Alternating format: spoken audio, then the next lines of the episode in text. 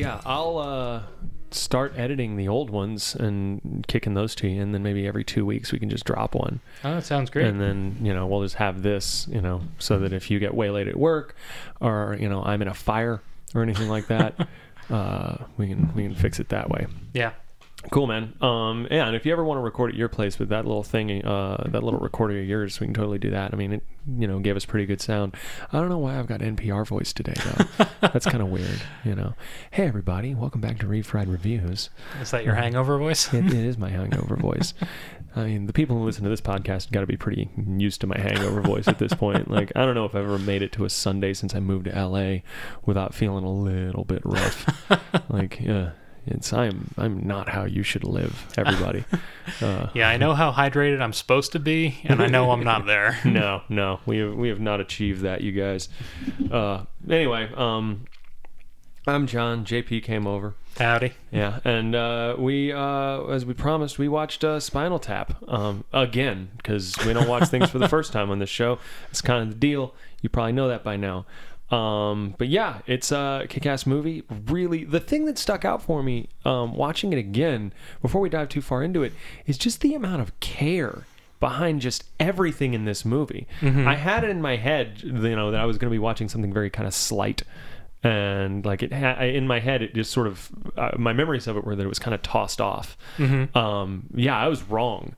Like i think it's to the film's credit that it takes such pains to feel effortless you know? I, I do remember like uh, I, I have a long strange history with this movie where uh, it was sort of in the video store back when that was a thing.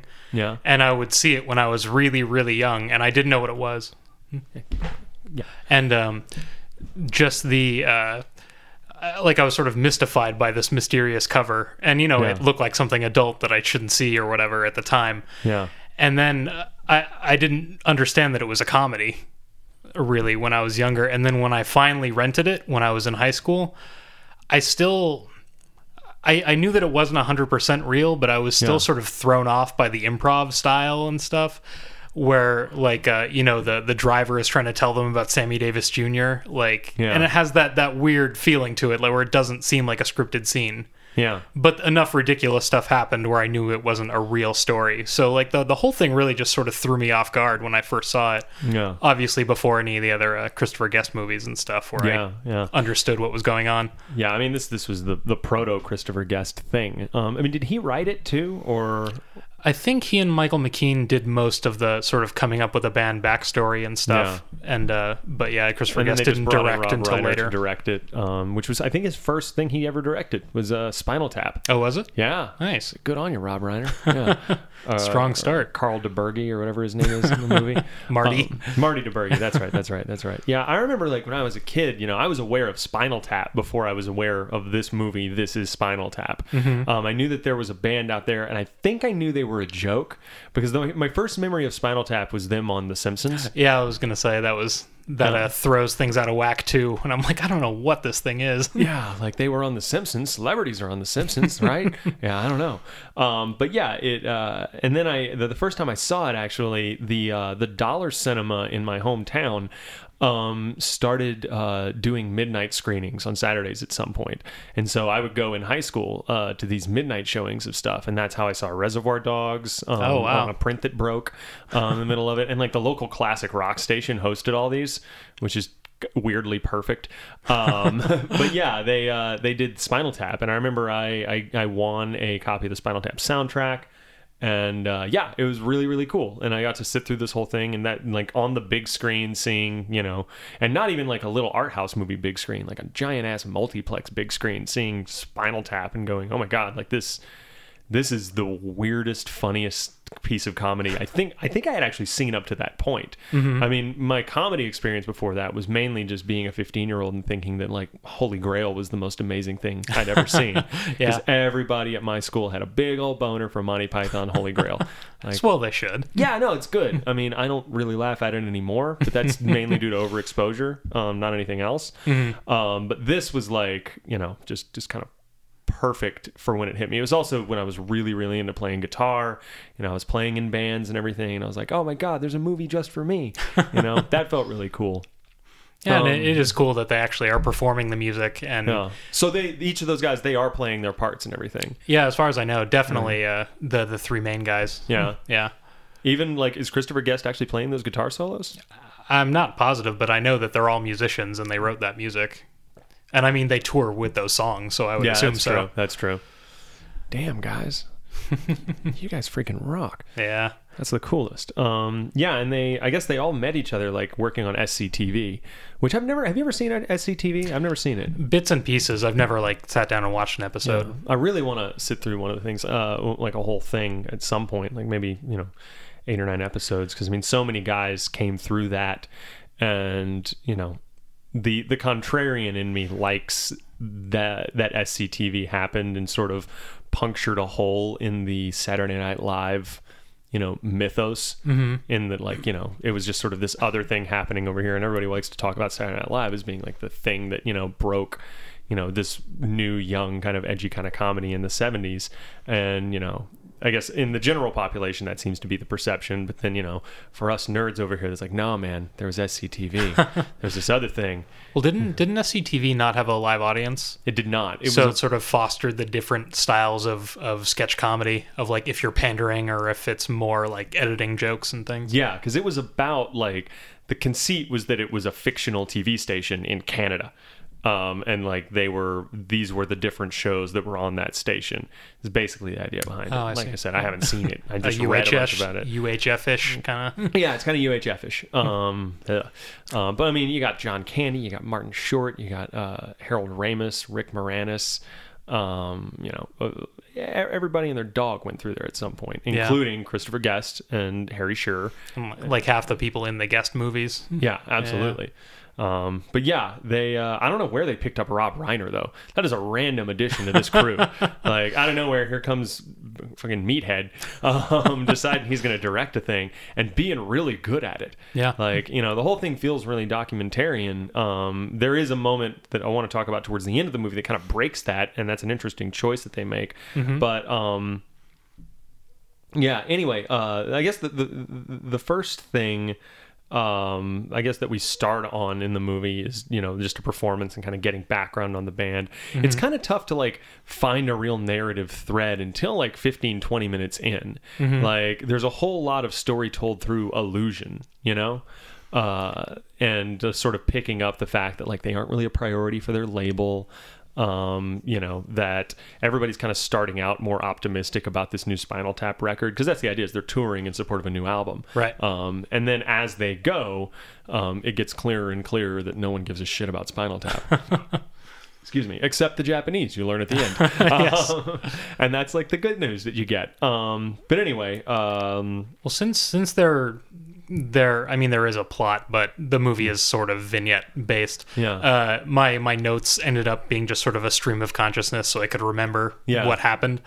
And uh, so the the first thing I, I wrote down that I thought was sort of funny is the I feel like the movie has a lot of the the really good absurdist humor that really makes me laugh and like Lebowski and stuff. Yeah. Where you sort of let a scene wash over you and then as soon as it's over you start questioning like what did that mean like and, and why do they do that and it, it, it i like that the first scene in this is spinal tap is a documentary director walking you through what is clearly like a, a studio like Yeah. a back lot with lights and stuff yeah. so it, And an absurd number of ladders in the background, by the way. I don't know if you noticed that, but there's a lot of ladders around. like, So I thought like even even something like that is is a a nice subtle little joke in there yeah. of just sort of this isn't this isn't exactly a documentary. Yeah, yeah, yeah. And then they kind of, I guess, dive in in like mid performance. What's the first song they do? Isn't it? It's not Sex Farm. It's No. uh, Tonight I Want to Rock You. yes. Tonight. Yes. Yeah. Which I, you know, it's to this to this movie's credit. That's a legitimately good song. Like I like that tune. Like I, I mean, it's, it's it's it's just most of the songs, even like uh, you know, Big Bottom, like they're they're catchy. you know. Um, I- yeah, I, I have the um I should have watched it, but I have the the old Criterion DVD that has commentary with the actual actors.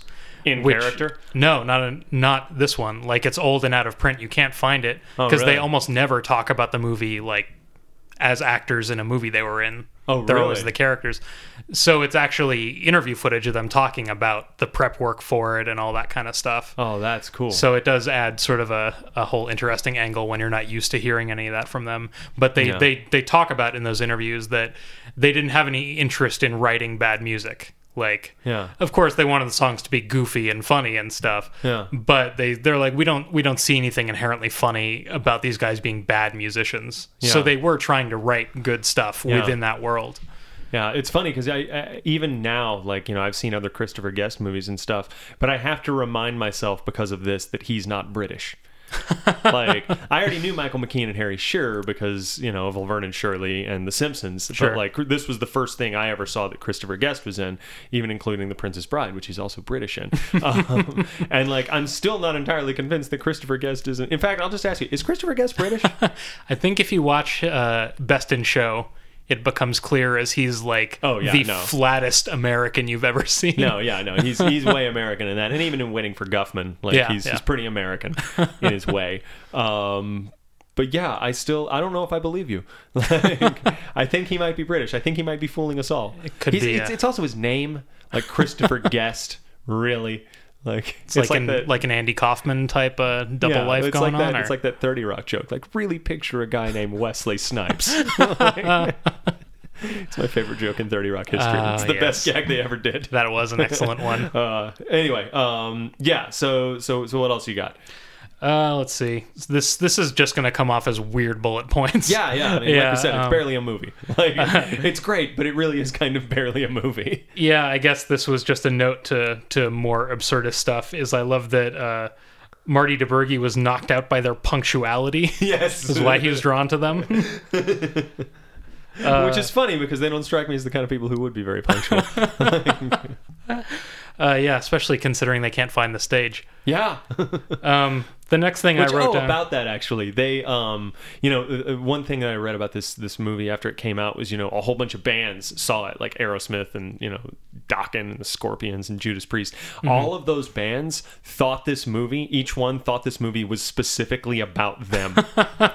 like those dicks, they made a Scorpions movie, Right, right. Because like that, all of this stuff had happened to them at some point, Mm-hmm. like the whole getting lost under the stage and just like the weird infighting and, and all that. Uh, you know, and that's it's just it's just another thing this damn movie gets right. It just gets everything so so right. Yeah, they. I mean, I, I don't know if it's that they were friendly beforehand or whatever, but just showing the band sitting around hanging out is is magic. Yeah, absolutely. And uh, and it's to the to their credit also that like the uh, the drama also completely works. Like, because this is is one thing that stu- uh, struck me about the movie is like, yeah, it's it's laugh out loud funny, but there's also like a whole lot of like kind of pathos going on behind you know the the sort of weird love triangle that like uh you know Nigel and David and Janine have going on and how you know uh Christopher Guest doesn't really have a place in that whole thing. Um I guess it's jumping and Nigel forward. and David, David both have cold sores, which I just remembered, and it's never commented on, and they keep moving around. Yeah, one of the reasons for their strange R rating, I'm sure. Yeah, But uh, I, I have read there's a lot more footage of that because I mean I, I've never watched it, but I, I have the work print, which I think is close to six hours long. you have the, a six-hour work print of Spinal Tap. I mean it the it's a video clip I downloaded and the quality is awful, so I've never sat down to watch the We whole should thing. watch that. Oh, I'd be down for it. yeah, absolutely. But I, I have heard there's there's a lot more footage of uh, hanging out with the cold sore groupie as she sort of passed between them, and you see them forming over the course of the movie. Did we did we ever meet the cold sore groupie in the movie? I don't think she's in it. I think they just have cold sores. Yeah, I mean, you may see the actress around. I don't think they had any shots sort of getting at that. That is fantastic. ugh, ugh, so gross. So so gross. uh, yeah, the next thing I wrote down is smell the glove. Amazing. Yeah. So. Smell the glove. God. And yeah at that point they're at that uh that party. I guess the, the whole thing starts in new york before they go on their big tour and they're at that tour kickoff party with fran drescher being just fantastic. Yeah. almost almost forgiving her for the nanny um based solely on this this movie. And the way she like goes from like the smiling like hi how are you? to like being kind of a stone cold bitch at other points in the movie. Like you you can tell she's got kind of brass balls. Um and then billy crystal just shows up yelling at Dana Carvey, hmm. yeah. Oh yeah, he is yelling at Dana Carvey, isn't he? It's telling him that mime is money. Mime is money. Yeah. oh, it's good. It's so good. well, as as you were saying of how sort of completely crafted the movie feels. Yeah. I love the subtle joke of Fran Drescher introducing herself like three or four times before her subtitle credit pops up that she's Bobby Flekman. like there's a lot of weird subtle little stuff in there like that. Yeah, that is pretty fantastic. and uh, but it, it, that scene also, there's it's one of the few moments where you kind of get a little bit of. Uh, the the artifice of the documentary kind of breaks down because you get this big overhead shot in the uh, party scene that you totally wouldn't get in a documentary. Uh-huh. Um, the kinds you see in reality TV today. yeah yeah like it's this it's this jib shot looking down on all these people and it's so staged but you know you forgive it because you know you're watching something so patently ridiculous that you know it's fine um also, Harry Shearer smokes a pipe, and I like that. Um, when they're talking, when they're talking about their bad reviews, and uh, just sort of you know shrugging them all off, and Harry Shearer's just smoking a pipe. Like, okay, that interview footage, like of of all the really funny stuff in that movie, that's like I wish I could have been there when they filmed that. Yeah. Of them sitting there for however many hours. you can't really dust for vomit. And the uh, shit sandwich. yeah. You can't print that, can you? Yeah. oh god, it's so good. And it's exactly how you watch like real musicians react to bad reviews. Like they're just I mean, cuz you can kind of tell like it's defecting them. Like Sure. you like a little bit emotionally you can tell like, you know, Nigel and David especially are both like, "Oh man, like we're not we're not the guys we thought we were." Um, but they have to go like, "Hey, you know, we're just having a good time." Like I think the only member of the band who's really okay with everything going on around him keyboardist Viv Savage. Have a good time all, all the, time. Yeah, that's all he says in the whole movie. oh, it's so great. Uh, yes. Yeah, he's the only one who's like, no, like this. I'll totally let this be my life. That's fine. like, I don't need to make anything meaningful. I don't have to go on a jazz odyssey.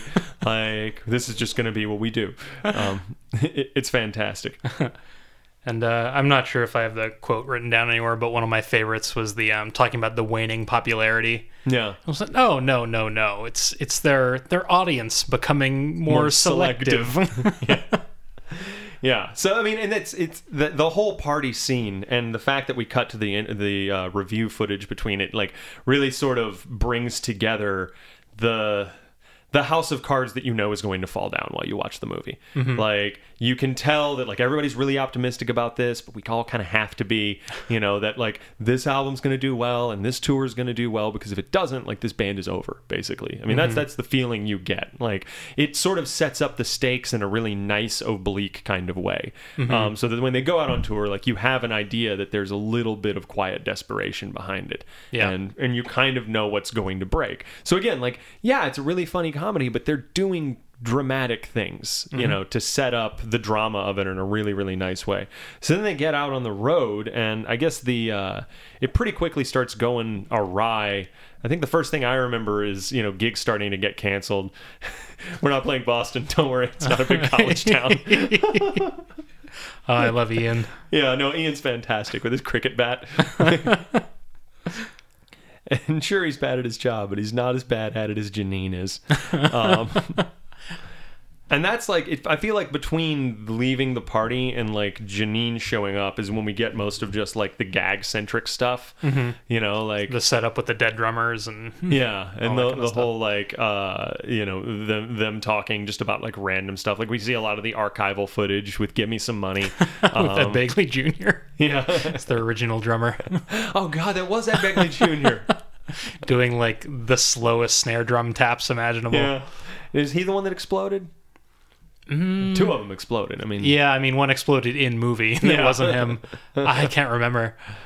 or maybe he was the one that died in a freak gardening accident. That feels like uh, if they're yes ending, what happened to all their drummers? The, Yeah. uh, combustion seems like the second or third. yeah, it's hard to jump straight to that. yeah. You can't start with combustion. Ed Begley Jr. may have been the bizarre gardening accident. Oh.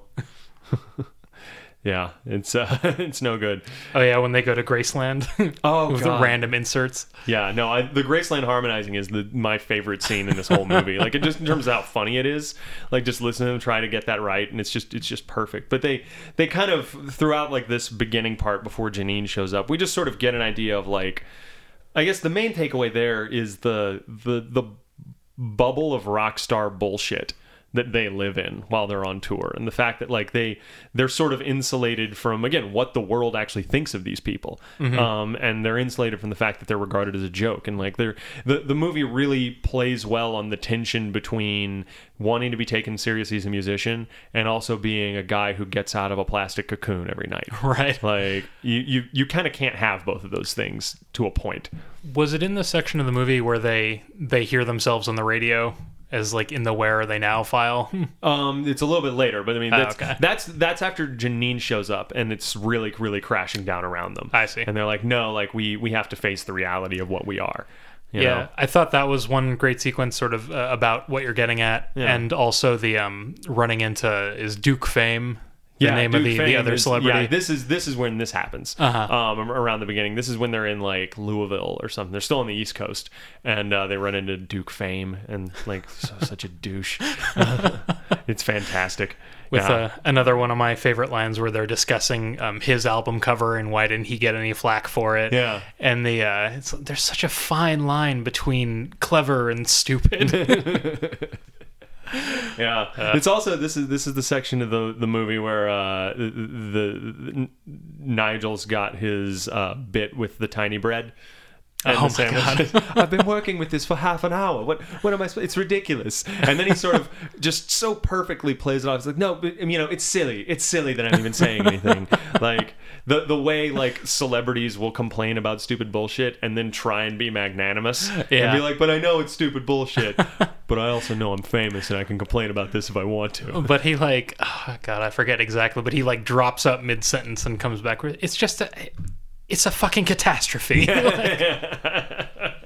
Oh that whole thing. And that he like he's trying to understand how to make the sandwich. Yeah. It's like but then it just keeps folding Yeah. folding the bread in half and then he shows Uh. him like, what do, you, what do you, why don't you just do it like this? He, well, I don't want to do that. like he's been shown a solution and he just doesn't care, like a child, you know. And I know it's kind of it's kind of making fun of like the whole Van Halen no blue M and M's thing, but Sure. like, and it's it's kind of a shame that Van Halen gets blamed for that because do you know the story behind the no blue M and M's thing? yeah the uh ensuring they've read the rider Yeah, because they would hand people for everybody out there in internet land who doesn't know. Mm-hmm. Um, David Lee Roth's Rider, whenever Van Halen was touring, they were the first kind of people to take this uh, this really big act that would like build a stage and have lots of pyro and lights to these sort of third tier markets.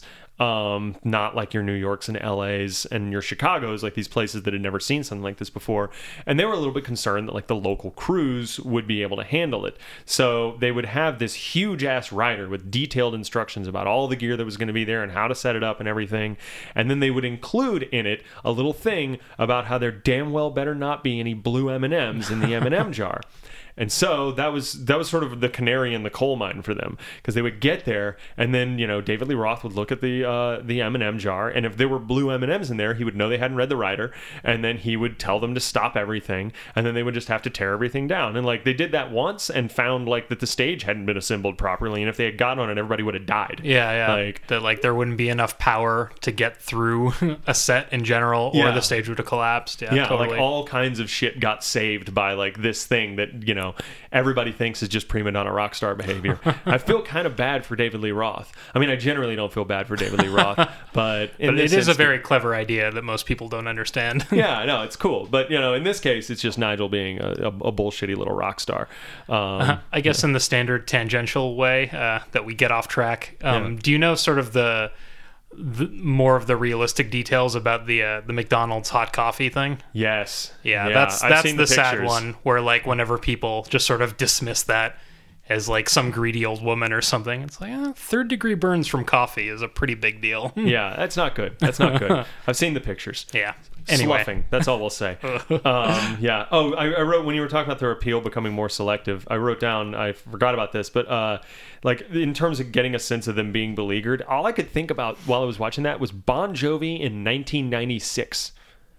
okay. Like, just right, like you know, this band that at some point maybe was kind of big, and like Bon Jovi's come back now, and I hear Jon Bon Jovi's a very nice guy.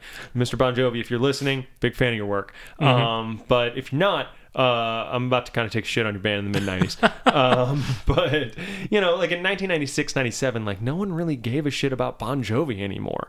And like, sure, like, I mean, he was like starring in romantic comedies and trying to make that work for himself and being in, God, I think he was in Pay It Forward or something. Um, yeah, not a good time for him. but anyway, like that, I, that, that's kind of what I kept thinking about was like, you know, your people are passing you by, and sure, your appeal is becoming more selective, which basically means that all the people who used to really, really like you still really, really like you. Mm-hmm. Everybody else is listening to ska now because it's 1996, and that's what we did. Yeah, and I, it's it's also sort of interesting that they're supposed to be a British band. Yeah. So it's like not only are things not looking that great for them, but if it's on an international tour, you can sort of assume that like they went where they would hope it would be hottest, and even Yeah. there it's failing. Yeah, yeah. And then it all gets way worse when like midway through uh you know David's wife, I guess she's his wife, right? I think they're they're not married, but they've been together forever. Gotcha. The gist that I get. Janine shows up, and she's just full of shitty ideas. Like she, she kind of takes like the situation was bad until Janine got there, Mm-hmm. and then she starts contributing just patently awful ideas. Like she, The before- zodiac signs are the incredible. zodiac signs. God, that's a dumb idea, Janine. You stupid bitch. what the fuck were you thinking? Oh, I'm sure. And the thing is, like, she really. One thing I, I, I that, that that stuck out for me was uh, she really is like perfectly awful without being a bitch.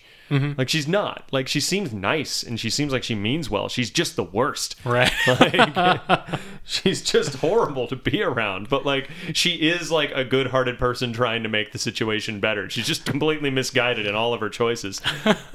yes, I have a bullet point for this is your crab face. Your crab face. and uh, but when when she gives Michael McKean the the sweatshirt Oh, and he's trying not to wear it in front of the other guys, that kills me. Yeah, poor bastard. Maybe he just mixed it in doubly. It'd be fine. Oh.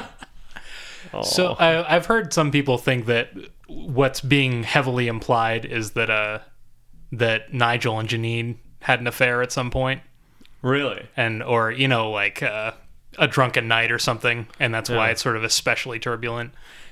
I don't know. There's enough evidence there for that, but it's kind of fun to watch the movie with that in mind. Yeah, I didn't even think about that. I mean, the main thing I got was that, like, in a certain way, um, Nigel is a little bit in love with David. sure. and because David of the two of them definitely seems like the more stable one. Um, he you just feel like he has a little bit more going on. Like of the two of them, I you feel a little bit like he'd do better in a solo career. I mean, it also helps that he's the singer. And so, like, I'm sorry, like, but when you're the singer, you're kind of the face of the thing, and it's a little bit easier to branch out. You know, ask me about the Joe Perry project, um, you know, that sort of thing. Um, and not that you know Nigel's not absurdly talented. God, he has that the Mach piece. it's called "Lick My Love Pump." Oh, and it's that joke wouldn't work if that weren't actually a fantastic piano sonata he plays. Like it's really good. Like it's just gorgeous. I think of all the solo interviews that they do throughout the movie. Uh, his are my favorite. Yeah, yeah. They're they're they're definitely definitely the best ones. I mean, that's and we spend the most time with him doing the solo stuff. Yeah. because he's just an, a ridiculous little man. and it also it's important in terms of the dynamics of the film because if that weren't there, then him being so antagonistic towards David and Janine wouldn't feel good. Like you wouldn't root for him the way you do if you didn't just spend time with this weird little elf and his guitar collection. Don't even look at it. Don't even just just look away. Just look away. My favorite part of that scene is I'm pretty sure that's just a Telecaster that they're doing that with. Like, I have one of those. like it's really not that big a deal. Like Uh, The sustain. Just listen. yeah. So Janine shows up and basically, I mean, I think doesn't like Ian really, really fucks something up like right after she gets there, and so she gets promoted to road manager, and then it starts going really bad. Oh yeah, he fucks up Stonehenge. Oh, is that what it was? Yeah, Yeah, yeah, sense. Stonehenge because the measurements are in, in inches, not feet, and so there's a tiny little midget dancing around a tiny little Stonehenge, and everybody like that gag starts out not funny.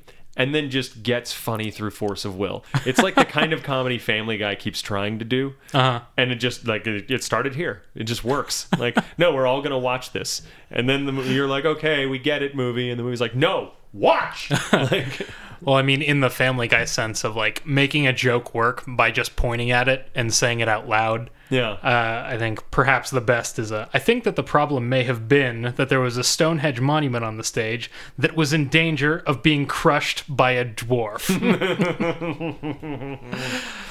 oh, it's so good. Summary has never been so good. Yeah, no, it's it's it's perfect. It's perfect. I guess something something I skipped over just real quick while talking about the Um, Yeah. live performances. I I don't think I ever noticed before that like Big Bottom is all bass. Yeah. which is funny, but that um, Harry Shearer has a double necked bass, Yes, yes, he does. so he needs to be scaled up to be even more of a bass player than the other two. yeah, you can't just all be the bass players. That's not okay. Yeah, and that's you know it's it's weird to kind of try and fit those performances in the chronology because each one like sure Big Bottom happens and that's hilarious, and then there's like the little vignettes with him getting lost under the stage and everything, and just seeing the maintenance guy over and over. Who's like he that gag works because of how normal that guy is. Like I'm pretty sure that's just the guy who works in that building, and they're Uh-huh. like be in the movie. He was like okay. um, my favorite one of all of them though is the one with Harry Shearer getting stuck in the thing. Um, In the pod. Yeah, getting stuck in the pod, and then it, it's it's funny and it's funny and it's funny, and then it gets hilarious when he finally gets out at the end, and then the song's over. His triumphant fist Yeah, in the like, air. There's this dude fucking like with a blowtorch behind it and everything. Oh god, it's so good. Oh yeah, good yeah, stuff. no, Derek Derek Smalls is always kind of trying to make the best of the situation. like he's he's like lukewarm water. Um, uh, yes, It's fantastic. So yeah, they like Ian fucks up Stonehenge, and then they uh they give Janine the road manager job, basically because David's just like, no, we should do it. It'd be great. And like, what are you gonna say to him? Like, no, she's she's an idiot. Don't do that. right, right. Like you can hear, you can see Nigel kind of saying, uh, like backing off of it and just being like, I'm just not gonna do this right now. Mm-hmm. Um, Well, especially when the tour's going so bad, like Yeah. there's not a lot you can say. I told them it needed to be Spinal Tap and Puppet Show. like, oh, you guys. Um, yeah, so they she's trying to get basically at this point like they're getting you know cancellations due to lack of ticket sales, like just a whole bunch. Everything's going wrong, and like Janine's just trying to find them any venue to play in, so that they end up playing you know at a Six Flags. Um, which is about as bad as it can get. Um, and at that point, I think uh, Nigel quits the band, right? Um, is it they do? Is it the Air Force Base thing? The Air Force Base is when yeah, it- with Fred Willard. yeah, yeah. because that's the um the interference on the wireless. The FM unit, throws yeah. the guitar down. Yeah, which uh, which can actually happen on an FM unit. Um, those things. Um, I mean, pretty much everybody who plays live uh, in a big setting, that's that's how those things work. Like, uh, they're they're pretty easy to buy. They basically uh, it's a quarter inch out. I'm getting a little technical here, but it's kind of cool. It's a quarter inch out that goes to a little unit that sits on top of your amp that transmits a little short range FM signal, and then this little pack sits on the back of your guitar strap, and that goes via quarter inch into your guitar. And so your guitar goes into the thing that uh, that transmits the signal. The receiver sitting on top of your amp, which the signal then goes into the amp. And yeah, I mean it's it's, it's you know pretty pretty decent way to get something uh, like that going. But if you have another FM signal really close by, like if you try to do this say on top of a radio station, that's not going to work out well for you. Um, I mean, it's not going to pick up just like regular FM radio because it's on a different frequency. But you know, if uh, if the Air Force thing like that, all of this is a really long long-winded way of saying that gag works because that could totally happen. Right. like I love how little they had to make up to make that gag work. Um, you know, this isn't a crazy little made-up gadget. No, that's a, that's an FM unit. Like it's a standard piece of equipment. Yeah. Um, it's fantastic. And poor poor fucking Nigel um, has to deal with that. is isn't it? What, like what, there's some sort of like false pretense that like Janine roped him into with that gig though, isn't there? Like remind me, because the idea is that they uh, they ended up playing basically like. Uh, the, the the officers dance and like being asked to play like a jitterbug or something. Yeah, I'm I'm trying to remember. I mean, I know Fred Willard uh, in one of my favorite cuts in the entire movie uh, asks for a slow song so that uh, he can dance with his wife. Yeah. And then it cuts to working on a sex farm, being screamed into the mic. Yeah. Um, I remember that. I remember they tell them that they they're going up at like uh, 1900 hours, and Yeah. they're trying to calculate how many days away that is. and uh, but yeah, I'm, I'm trying to remember sort of how they got the gig or whatever. Yeah, I, I forget exactly what it is, but the the point is that they that Nigel's they they've shown up to like two or three gigs at this point, and none, none of them, all of them have been organized by Janine, and none of them are what they expected. Mm-hmm. And it's just sort of driving home even more like that this last chance tour is just sort of turning into a complete disaster. Also, around this point in the movie was when I noticed that Nigel really likes Gumby. Oh, he's on all the shirts and stuff. Yeah, he's got Gumby on all the shirts. At one point, he has a little Gumby sitting in his shirt pocket. Like he's just got Gumby around all the time. It's never commented on or anything. It's kind of weird, um, but I really, really like it. It's a cool, uh, it, it's a cool little idea. Um, but yeah, oh god! And then there's the thing where he's playing the show and he starts, uh, he's doing his crazy solo. Like 'cause they ask, like, you know, how do you express yourself in the band? And he said, Nigel says, well, I mainly do that through like my solos. And then he plays that crazy ass solo where he's like kicking the violin and then re- and then reaches down and tunes it and kicks it some more Yeah, what makes that whole thing work? Yeah. tuning the violin. to kick it. Oh, it's so so good.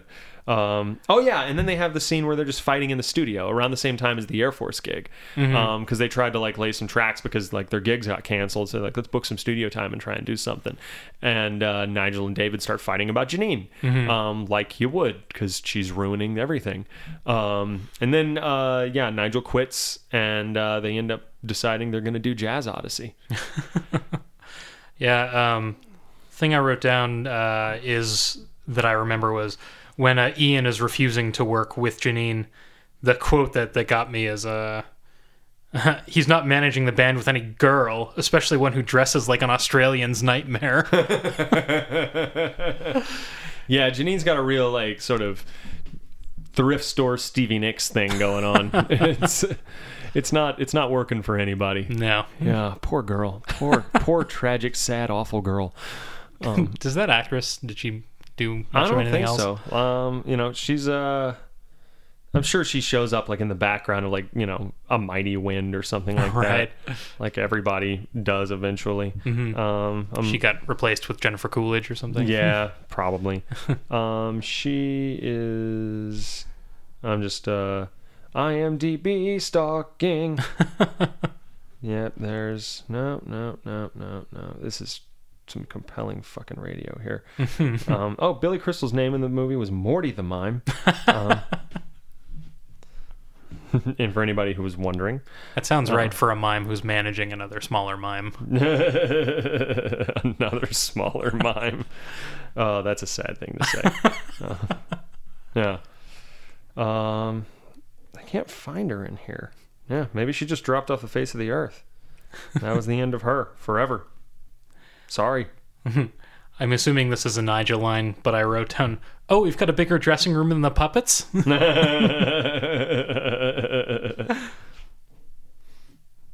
um, oh, here we go. Uh, yeah, her name's June Chadwick, and she was in V.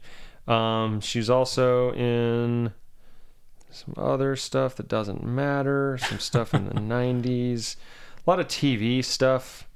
Uh, yeah, she was in Going to Extremes, which I'm assuming was some British thing. She's an episode of Murder She Wrote. Yeah, not a lot going on for June Chadwick. Um, Went to Cabot Cove, and that's it. yeah, once to Cabot Cove, and that's about it. You know, they're talking about re uh, rebooting it I heard about with the. uh, with what's her name from The Help. um, I, I know who you're talking about. Yeah. Um. So yeah, that might happen, America. yeah. Why? Why? I mean, it's been in reruns for forever. Just show those guys. Save yourself some money. Yeah, that's Like, true. just just bring those back around. They'll be fine. I just don't know that it's something people want to watch. Yeah, like a procedural about. I mean, if people do want to watch it, they're just going to go watch Murder She Wrote. Yes. Like it's comforting, you know. like no one wants to watch a new Golden Girls where they're like sassy and texting or whatever. No, we watch the Golden Girls because it's a time capsule. Yeah. like it reminds us of a time when you know we weren't all poor. And because Mitch Hurwitz's name is on it. It is. yep. On the Golden Girls? Yeah, that was what he worked on, like, or in the early days. That's nuts, yeah. Him, Joss Whedon over on Roseanne. yeah, Yeah, it works. and uh, wasn't Judd Apatow Roseanne? I think he might have been, yeah. Yeah, Roseanne had a lot of good people. Roseanne, I you know it's funny because I never really watched Roseanne, but I hear it's just fantastic. Everybody who who's who grew up on it says it's just really really good stuff. I watched it when I was young. I haven't seen it in years and years though. Yeah.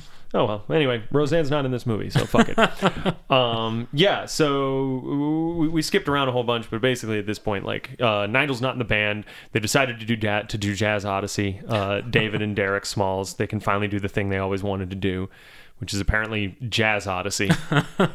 and it's to like eight people in like a, a, a Six Flags amphitheater, and it's horrible. It's as horrible as you think it's going to be, but it's kind of perfect. Like the thing that it made me think about the whole time was when Kiss put out those four solo records and also did music from the Elder. Do you know about music from the Elder? Uh uh So, Kiss, you know, when they came out, like they they really knew what they were. They, uh, you know, there were some makeup wearing, hard partying guys who wrote dumb songs about getting laid and driving cars and drinking. So they knew they were a gimmick. Yeah. Okay. Oh, they were very aware of it. Sure. Um, but then they got really successful and they started going, well, we could like do something. So they wrote a concept album called Music from the Elder about like man's need for heroes or something.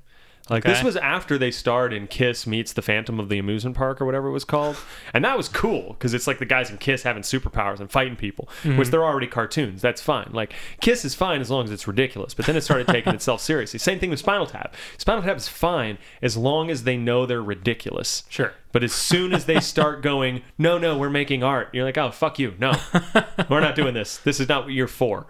Like, It's for the Thamesmen. yeah, that is for the Thamesmen to do.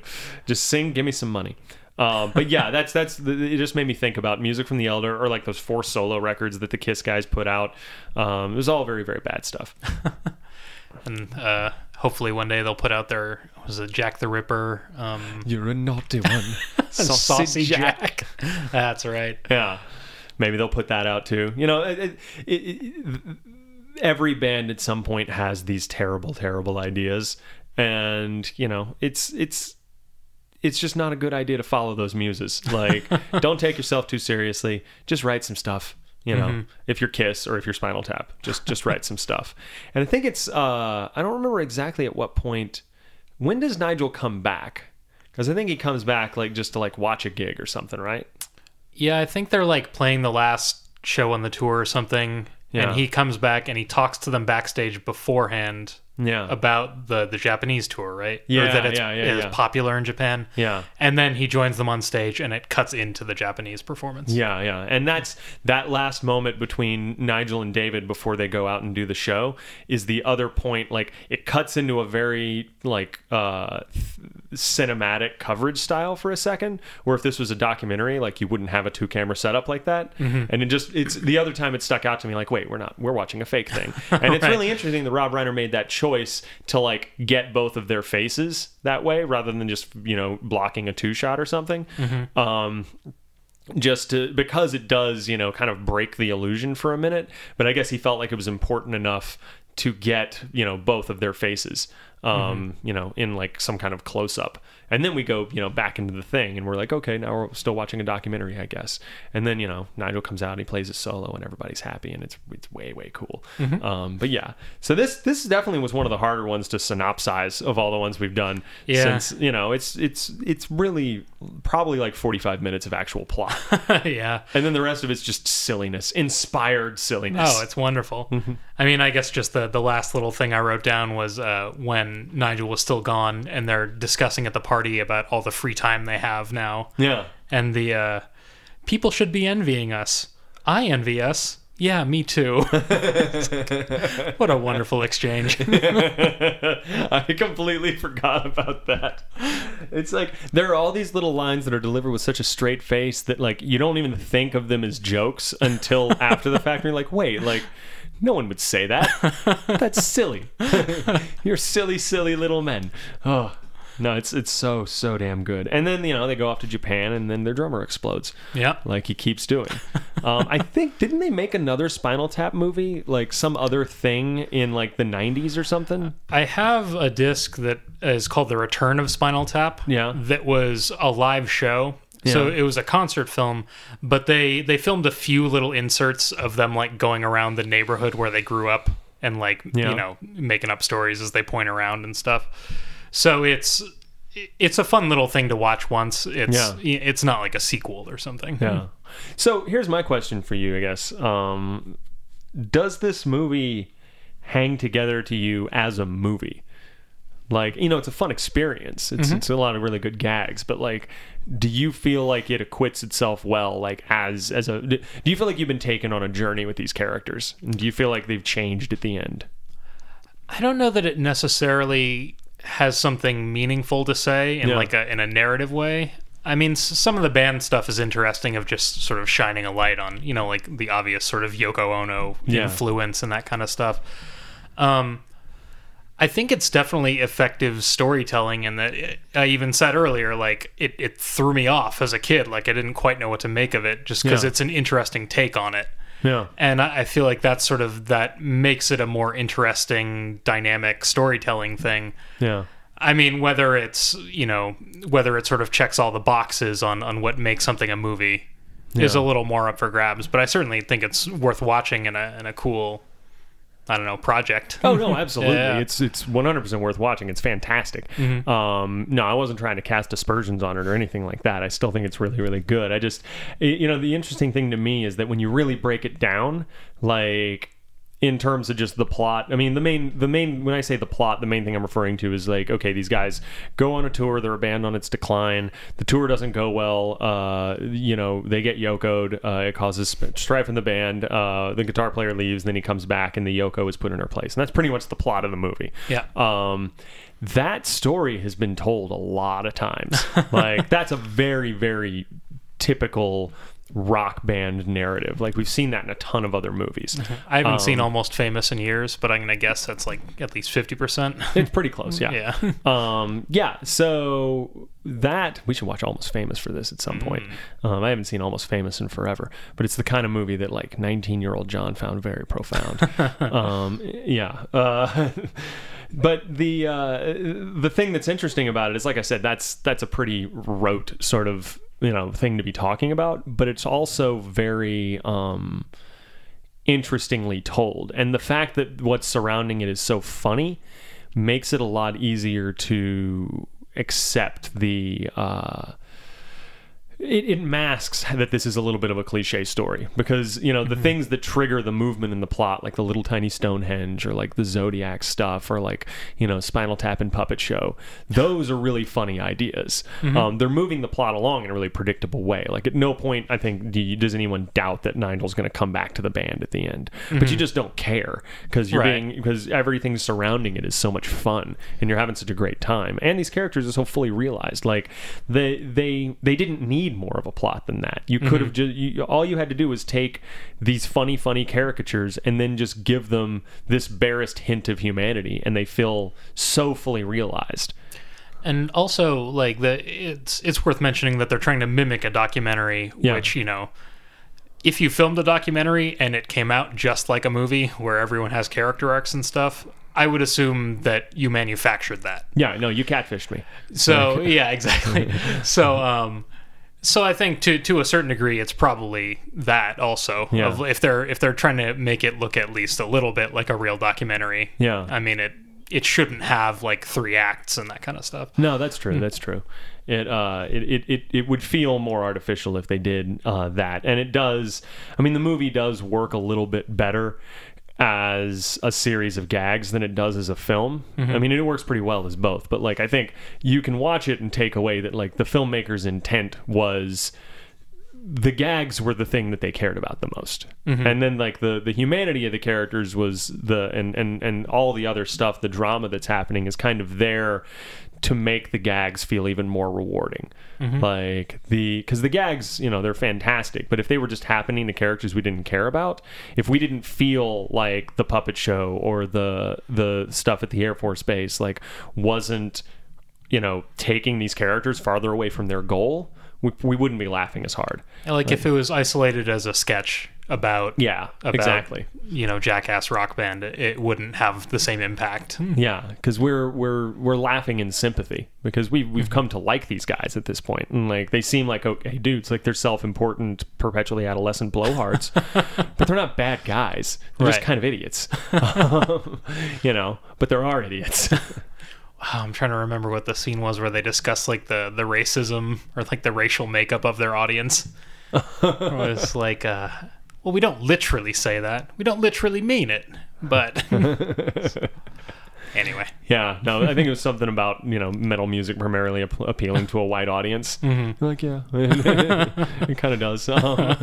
It's it's teenage white guys. That's who listen to us, and it's fine. But you know they're, they they they. It's interesting to me that they stay so likable, given how unlikable they are. Um, to to coin a phrase, no, because they they really are like just repugnant. Like they sound like they they seem like the kind of guys that I really really wouldn't want to hang out with. Like they're Sure. self-important, they're pseudo spiritualist, they're Spoiled. they're spoiled. They uh they take themselves way way too seriously. Um but they still like seem like good-hearted dudes trying to succeed and they're in just like you know their little balloon is about to be punctured and you're going to watch it and you feel bad for them because you also feel like they're not really prepared for that. you know? And they're not they're not really hurting anybody with their cheeky little antics. Right. I mean, they they they rarely seem like malicious. Yeah. In any of this stuff, they just seem sort of oblivious and selfish. Yeah. Um, there was And that's why it's key to have that that scene of them reacting to those uh, reviews so early in the things. It's like, yeah, like sure they get crapped on, but you see them laughing and like trying to play it off, and you're like, oh wow, these guys like really kind of don't like where they are. like I think in a pretty fundamental way, like they're they're not that happy. Uh, any of these guys, um, or at least Nigel and David. Like I think Derek doesn't really care, and Viv is ecstatic. Um, he's having a good time. they wish it was back in the Intravenus de Milo days. Yes, that's when this band meant something. Yeah, Intravenus de Milo. Uh, no, it's no rock and roll creation. he saw that it was good. Ugh. That's the the- music from the Elder stuff right there. in the um in the Stonehenge thing, uh, the Christopher Guest speech about the Druids, it, slays me. Nobody knows who they were or what they were doing. it's the pause after what that makes it. Uh, the what they were doing, like that that just comes to me at the weirdest times. Like whenever someone says something kind of off kilter, that flashes in my mind. or what they were doing. and oh, how they danced. the little people of Stonehenge. Oh, God, man. he's so he, he, he- he's so so damn funny. I mean, he's I think he's everybody's favorite character in the thing is Nigel. I mean, in in a real way, like you watch the movie, it is kind of Nigel's story. Um, in terms of like you know, we spend the most time with him, we spend the most solo time with him, and we also kind of. Uh, watch him reacting to these things a little bit more than we react we watch David reacting to it. Mm-hmm. Because he's the guy with the most to lose. Like David like I said before like if he didn't have this band he'd still have Janine. He'd still like be able to put something together for a life. Like if Nigel doesn't have Spinal Tap Nigel is dead in a gutter like Right. it could get really bad for him mm-hmm. you know and he's he's like a he's like a little elf man he's not prepared for that you want to protect him Can't take him anywhere. His No. gum on things. He'll just put gum on things. oh, they they really are awful, but lovable. I don't get it. I mean, he even has one of my favorite quotes in the whole movie is the the closing quote where he's asking, you know, they they ask Christopher Guest what he'd be doing if he wasn't in Spinal Tap, and he says maybe he could work in like a haberdasher or a chapeau shop, and it's uh, but the the delivery is just so perfect. I'm sure I won't get it, but the like um, and you think you could be happy doing something like. Well, what are the hours? and that's the end, and it's perfect. Yeah, I know it's definitely perfect. So yeah, uh, I think we agree. Watch Spinal Tap. Watch it all the time. Watch it forever. uh, I hope we did it justice. It really is like it, this is definitely the toughest movie to talk about of all the ones we've talked about so far because it just there's there's just not a lot to it, but there's a whole lot to it. That was a stupid thing to say. I'm sorry, internet. Well, I'll, I'll go ahead and cop to it since I chose this one. That m- more than a, a, a specific purpose, I just love this movie and like talking about it. So it felt yeah. like as as good of one as any. Yeah, no, that's what this podcast is about. It's an excuse to talk about the things we already like. But that's not what we're going to do next time, guys.